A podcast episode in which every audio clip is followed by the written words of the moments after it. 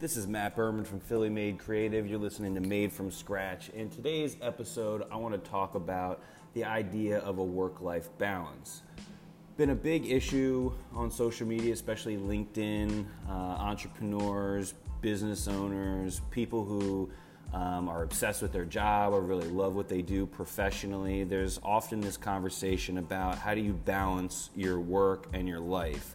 And I certainly don't have the answer for this. I don't know that there is one blanket answer. In fact, I'm pretty sure there's not, and that every individual person is different.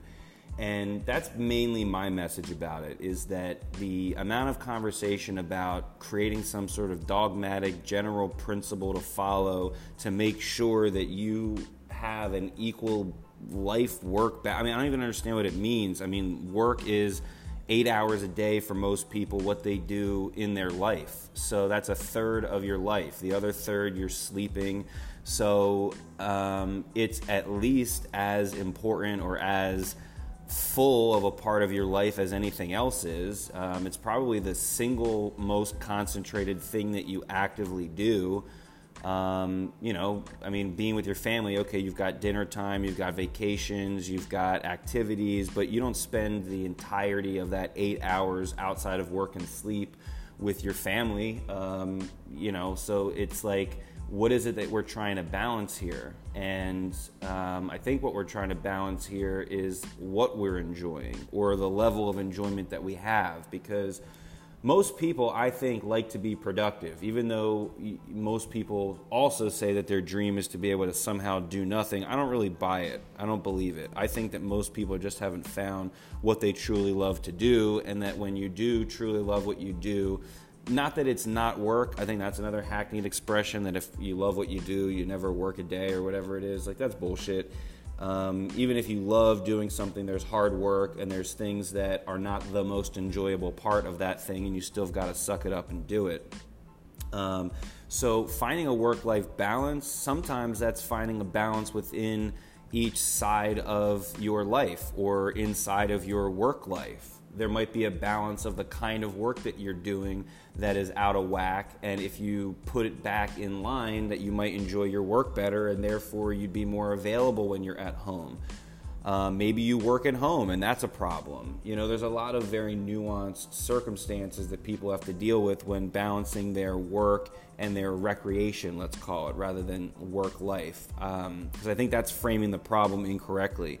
That's framing the problem that work is some sort of problem that we're supposed to get over in order to get into life, when in fact, work is a majority of what we do in life. So you better fucking enjoy it, or you're gonna be bitching a lot, complaining a lot, and complaints that aren't gonna lead to any kind of resolution. Here's another.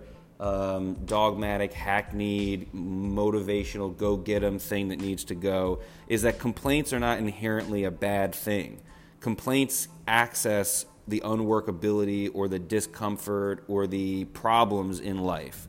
So if you complain that something exists, do something about it. That's the difference. If you're not doing anything about the things you complain about, then you're just bitching. This is what Facebook is for. People go on a Facebook to bitch about things they're going to do nothing about. Um, people go on Twitter to do the same thing. People go on LinkedIn to do the same thing. I'm sure they go on Anchor to do the same thing.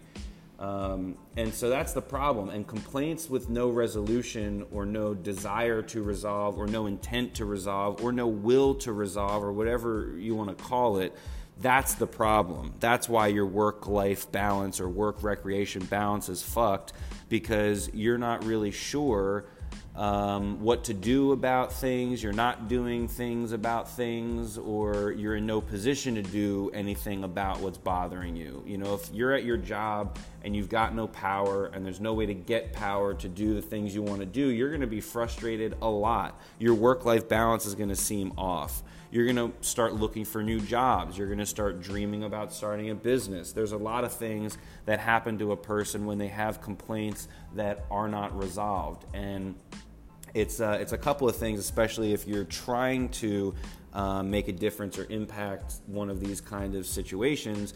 And either when you complain, no one gives a shit, no one listens, and the environment is not conducive to taking that complaint and turning it into a solution. So there's a stifling effect or a lack of consideration effect. That's pretty dangerous because when complaints go unheard, like even if you can't just listen to it and laugh occasionally, um, they get pent up, they turn twisted, and inside people's minds they get really warped. So if that's not the case and you're still complaining and just not doing anything about it yourself and no one around you is doing anything about it but they could or you could, then you need to get off your ass and do something. And oftentimes the resolution to a complaint involves some sort of risk taking because the complaint came up based on the current circumstances, based on the past circumstances, and they're very present in what you can or cannot do in the future.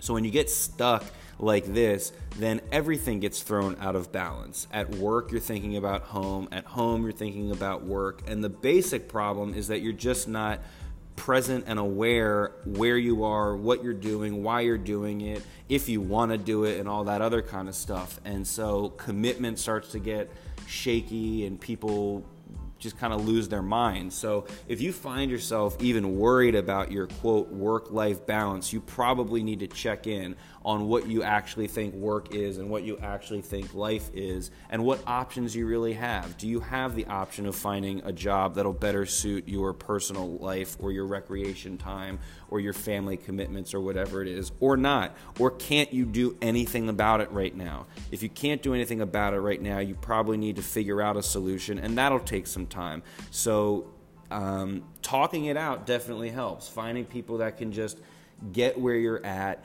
and provide you some sort of feedback. And then you have to listen to that feedback because if you've got the work life problem and you're going around complaining about it to people, you better expect that friends and family and considerate people are going to try and knock you knock sense into you and get you on the right course whatever that might be and it's definitely going to be outside of what you've already been doing. If you've already been doing it and you're in the situation where there's a problem and what you're already doing is not getting you out of it, obviously you need some other input.